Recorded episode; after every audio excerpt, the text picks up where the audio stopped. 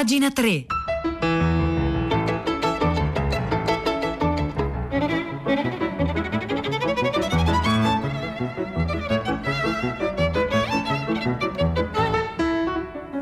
Le 9 e un minuto, buongiorno da Vittorio Giacopini, benvenuti a pagina 3, la cultura nei giornali, sul web, nelle eh, riviste. Oggi torniamo a un tema di cui ogni tanto ci occupiamo, come stanno cambiando le città e ne parliamo di questi scenari urbani a partire da un articolo di Carlo Piano che eh, si occupa di libertà e partecipazione. Libertà e partecipazione, la lezione delle periferie. In questo articolo Carlo Piano parte da una suggestione, da una suggestione quasi poetica, quella dell'orto comunitario del Giambellino, dove le zucche sono mature, arancioni scintillanti da apparire finte, e eh, parla di questa terra fertile, un, un orlo di Milano che sfrangia della campagna, dove la città non è più campagna e la campagna campagna ha già perso la sua innocenza. Questa è una periferia, quella milanese del Giambellino, e ce n'è un'altra, quella romana del Corbiale, dove era in programma un incontro con una poetessa, Stefania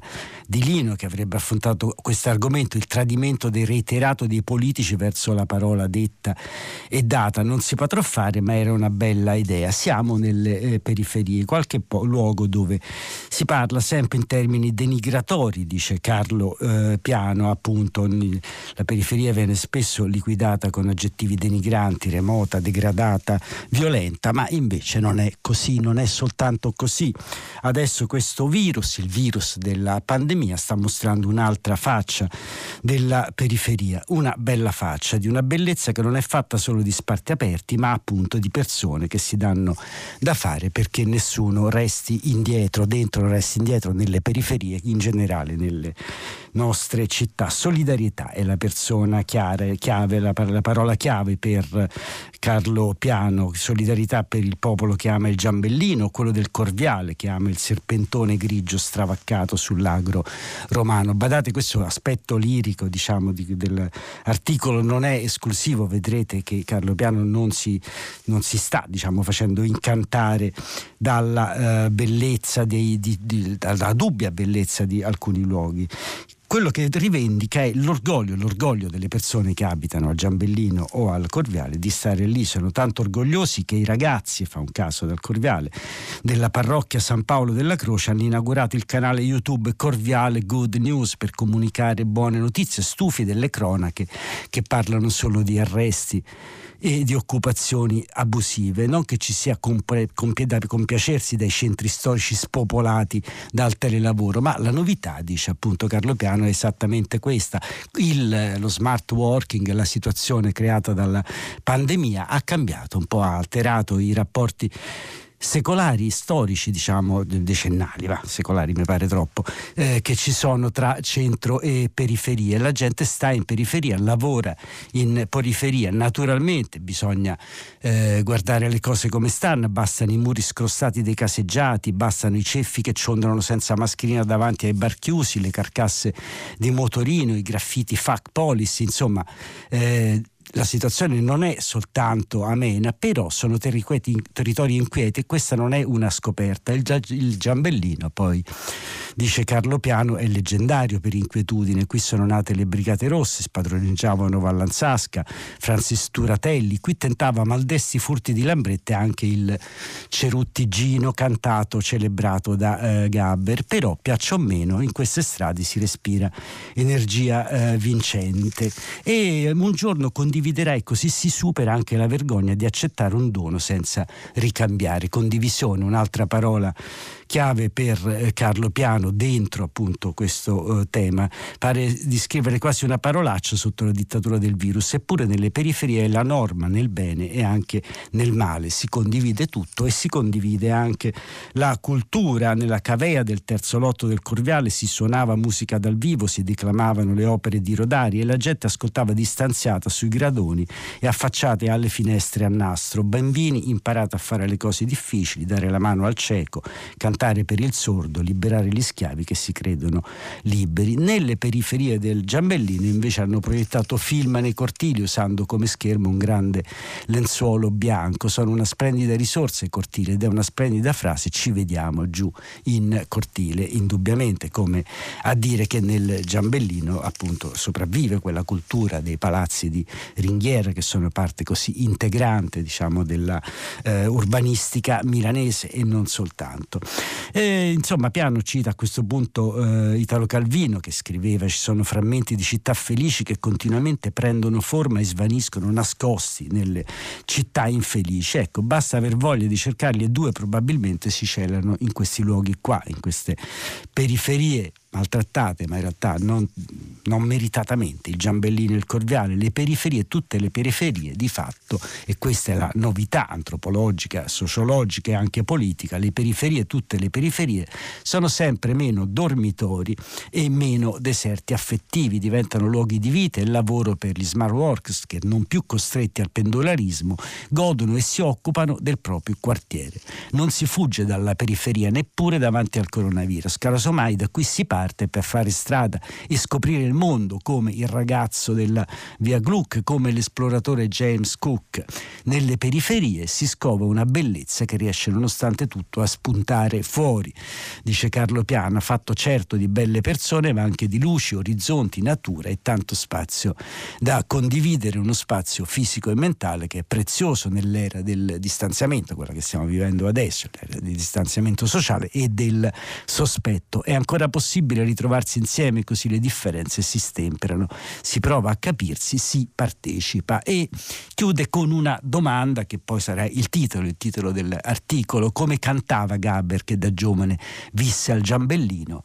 Gaber cantava la libertà non è star sopra un albero, la libertà è partecipazione. Ecco, questo è il, l'articolo di Carlo Piano che eh, partendo dal, da due casi, da due casi studio, ovvero il caso del Giambellino a Milano e del Corviale a Roma, vuole eh, spezzare una lancia diciamo, a favore delle periferie, delle periferie come nuovo, nuovo possibile polo della, degli scenari urbani del futuro, del domani, in un mondo che sta cambiando molto radicalmente anche a causa della pandemia. Su questi temi, tra l'altro, torneremo, torneremo durante la puntata di oggi, ma anche nelle prossime giornate e vi segnalo che proprio di questi argomenti, ma anche di come si sta però continuando a eh, praticare su scala generale, mondiale, non soltanto italiana, delle forme di esproprio urbano, di appunto di sradicamento urbano, come si è fatto nell'Ottocento con Osman a Parigi, come è stato fatto negli Stati Uniti dopo la seconda guerra mondiale. Beh, di questi temi si occupa un articolo, un articolo molto interessante di Stefano Portelli su Napoli Monitor,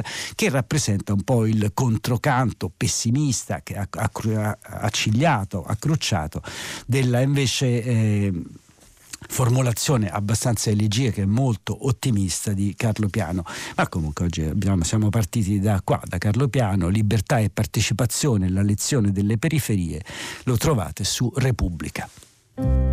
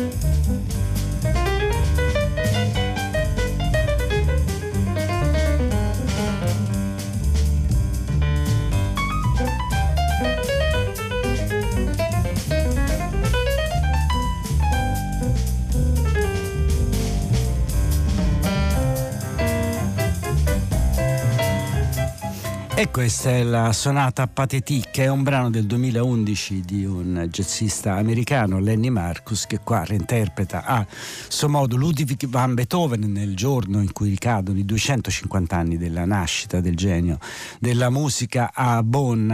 E a proposito di questo vi ricordo che appunto Radio 3 si occuperà ovviamente di van Beethoven, di Ludwig van Beethoven e il culmine sarà di questa giornata speciale, sarà questa sera alle 20.30 quando sarà trasmesso un concerto concerto dal vivo dalla Filarmonica di Roma con i pianisti Gabriele Strata e Andrea Lucchesini, con il quartetto Prometeo e il violinista Luca eh, Improta. E ad accompagnare il piano di Marcus, qua invece nel pezzo che stiamo ascoltando ci sono Rick Ekberg al basso e alla batteria Larry Scott con eh, Vladimiro, Vladimir Espinosa alle percussioni. Andiamo avanti, dovrebbe essere collegato con noi Pietro del Soldà per anticiparci le scelte di tutta la città ne parla. Buongiorno Pietro.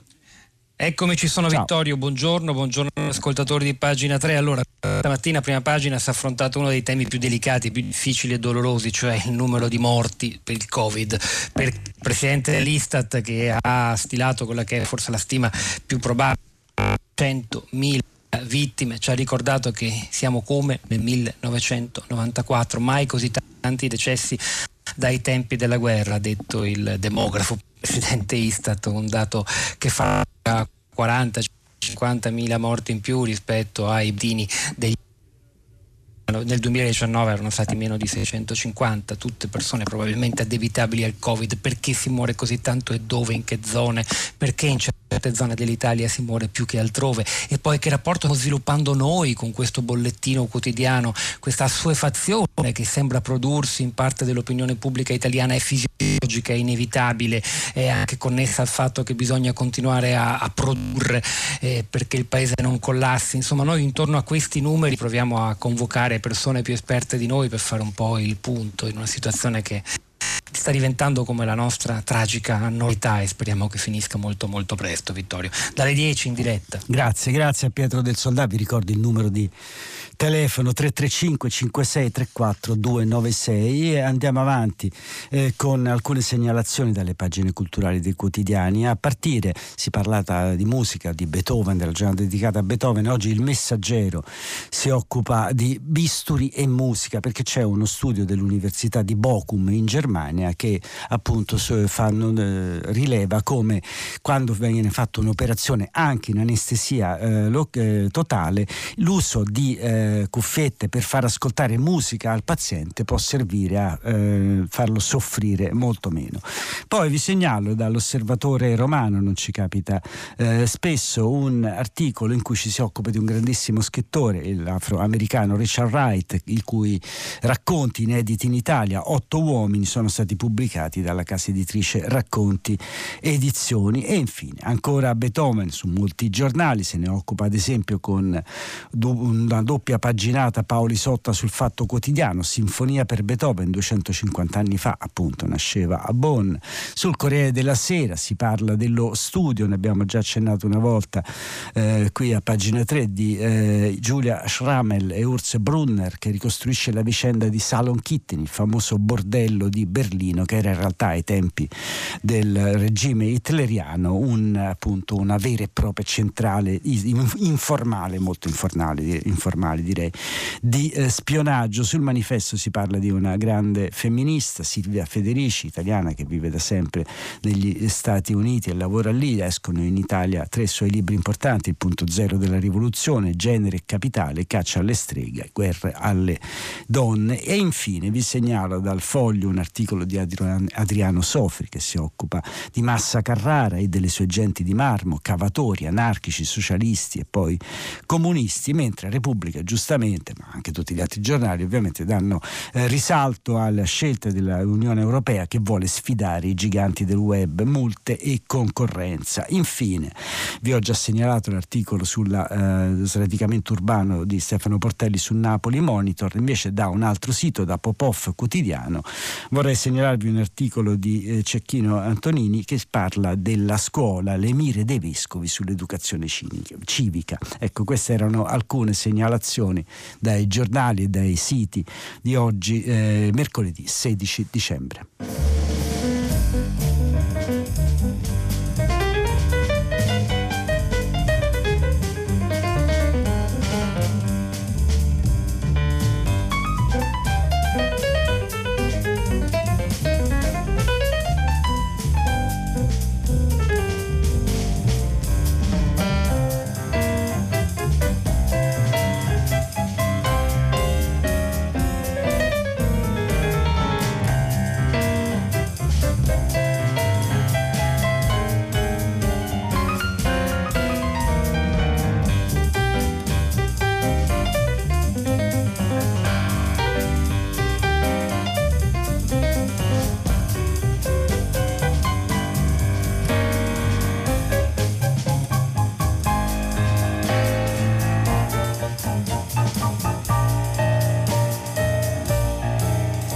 Continuiamo a parlare di città e continuiamo a parlare di Milano. Oggi Alessandro Beltrami si occupa di Gio Ponti e dell'opera forse più famosa dell'architetto Gio Ponti, ovvero il Pirellone, il grattacielo, che venne costruito esattamente 60 anni fa. E l'articolo di Beltrami su Avvenire parte da una lunga e interessante citazione proprio dello stesso Gio Ponti.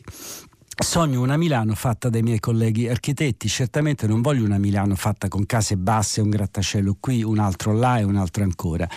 Sarebbe come una bocca con qualche dente lungo e gli altri corti. I grattacieli sono belli se si trovano uno di fianco all'altro, come delle isole, si crea un paesaggio. Questo che dico non è un sogno, dico ciò che sarà in futuro, è una questione di creazione. Ecco perché gli architetti che adorano Milano, come tutti i milanesi, desiderano soltanto, desiderano soltanto avere la possibilità di creare creare, di eh, realizzare. La profezia di Gio Ponti, scrive Beltrame, pare essersi almeno in parte, veramente effettivamente in parte, realizzata.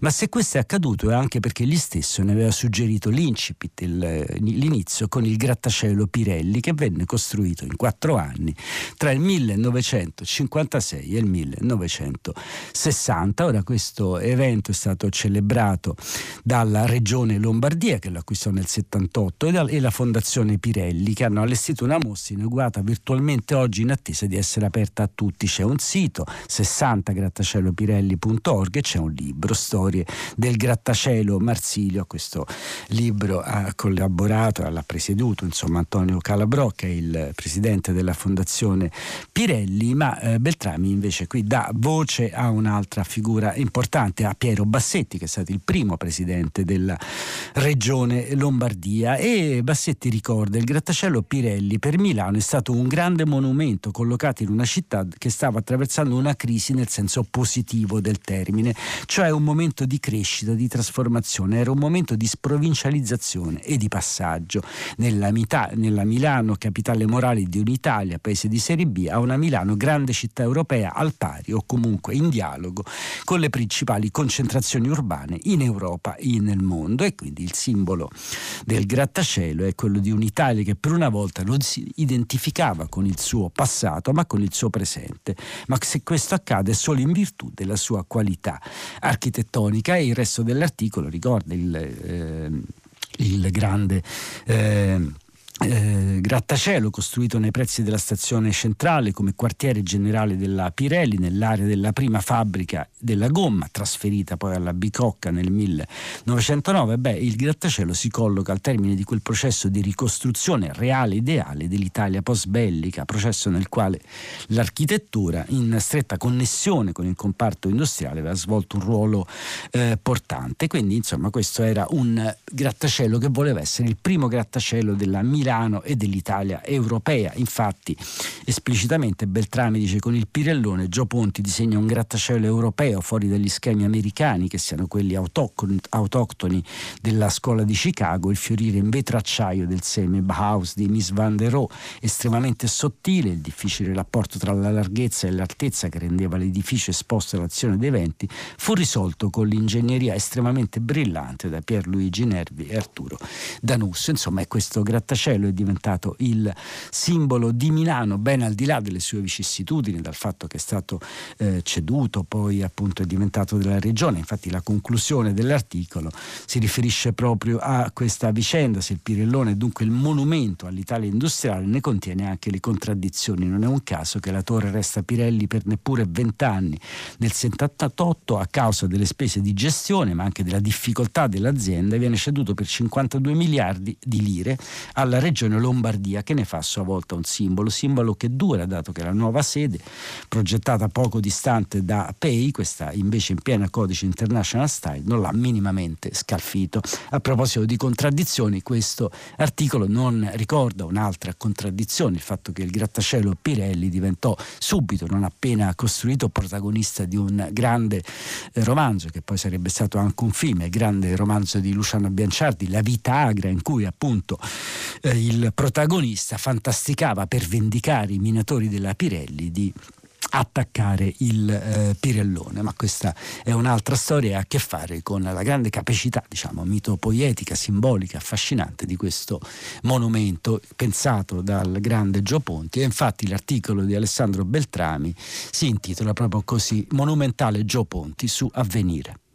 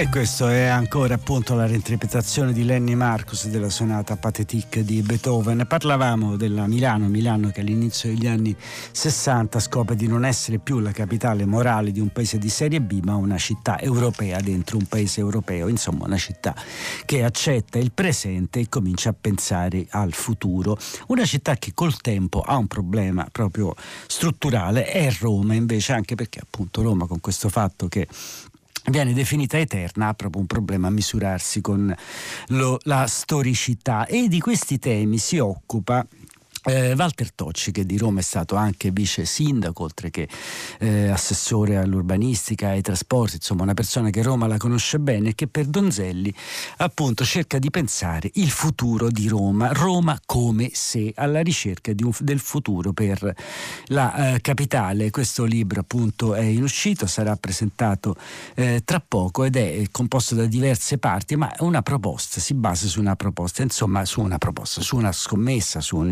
interrogativo quale destino futuro per Roma, Roma e Enzo Scandurra presentando il libro sul manifesto opportunamente cita una frase di Flaiano, come sempre icastica, che dice eravamo così sfiduciosi nel futuro che ci siamo messi a progettare il passato o a riprogettare si potrebbe dire.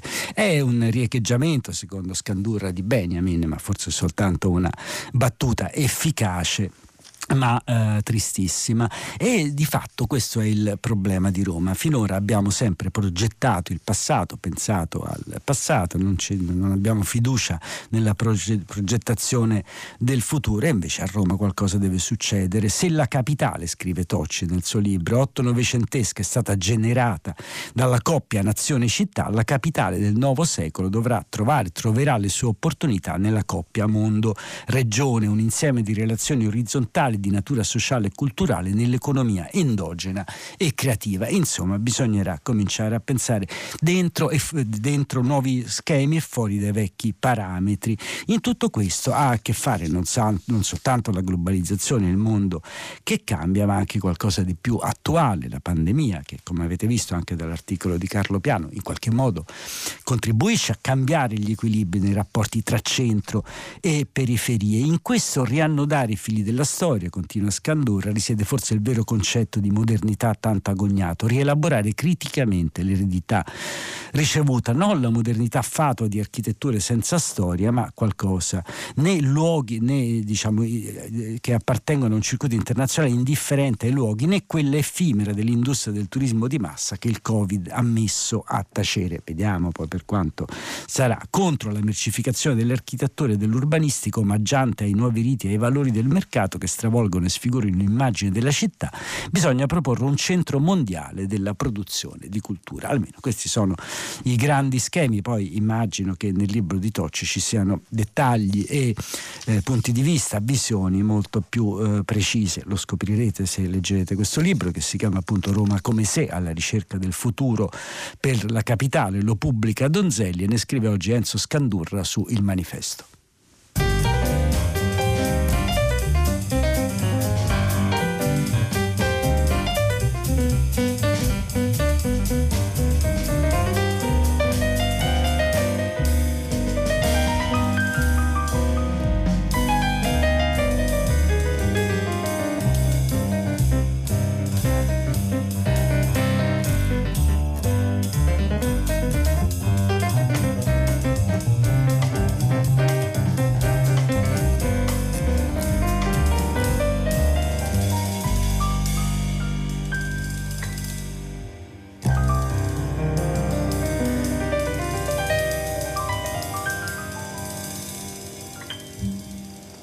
Questo era appunto Beethoven in salsa jazz. Lenny Marcus che rilegge la sonata Pathétique, l'abbiamo ascoltato accompagnato di Rick Ekberg al basso, dal, con Larry Scott alla batteria e Vladimir Espinosa alle percussioni. Vi ricordo il concerto di eh, questa sera alle 20.30 dalla Filarmonica di Roma, il Beethoven Day di Radio 3 culmina in questo concerto in diretta con il quartetto Prometeo, i, i pianisti Gabriele Strata e Andrea Lucchesini, il violinista Stefano eh, Zambini e invece concludiamo una puntata tutta urbana, centri, periferie, città che cambiano, simboli e miti come il Pirellone, parlando invece di natura ma non incontaminata, natura come tutta la natura contaminata. C'è qualcosa che sta per accadere e che porterà, potrebbe portare alla morte di due milioni di pinguini. Ne scrive Irene Soave sulle pagine del Corriere della Sera e racconta la storia dell'iceberg più grande del mondo, grande quanto il Molise, tutto questo iceberg, questo blocco di ghiaccio grande quanto il Molise, che sta per schiantarsi sull'isola di South Georgia. Per adesso sta vagando alla deriva nell'Atlantica ed è la cronaca, scrive la Soave, di un cataclisma annunciato, così i media di tutto il mondo attendono lo schiantarsi dell'iceberg più grande del mondo, sono 4.200 km quadrati di superficie a largo dell'isola di South Georgia, di poco più grande nell'Atlantico del Sud. E qui causerà una moria di pesci, foche e pinguini senza precedenti, con ripercussioni che dureranno anche dieci anni, appunto perché se sull'iceberg non c'è anima viva, almeno più o meno sull'isola di South Georgia ci sono appunto popolazioni che eh, rischiano di essere sterminate da questa sorta di enorme impatto. Sarebbe come diciamo, l'abbattersi di qualcosa che veniva dal cielo e che distrusse i dinosauri. Beh, là chiamerà la stessa cosa. Questo eh, appunto enorme iceberg che si chiama A68 si è staccato dalla piattaforma di ghiaccio Larsen C nella zona nord-occidentale del mar di Weddell, luoghi remotissimi la terra più vicina, la terra abitata più vicina è la eh, terra eh, del fuoco e a mille, a mille, chilometri a nord della costa antartica da cui si è staccato a 68, 1500 ovest dall'isola di South Georgia dove sta per inchiagliarsi. Quando la deriva è cominciata misurava 5800 km quadrati, man mano che va avanti perde dei pezzi ma rimane enorme e quindi rischia di creare una catastrofe ambientale. Non è detto che accada perché appunto il cambiamento climatico potrebbe portare allo scioglimento anticipato e quindi per una volta paradossalmente rivelarsi utile. Così finisce la puntata di oggi di pagina 3. Ringrazio molto Alessandro Cesolin in consol tecnica, Cristiana Castellotti in regia, eh, Marzia Coronati in redazione da Vittorio Giacopini. L'appuntamento con pagina 3 per domani mattina alle 9.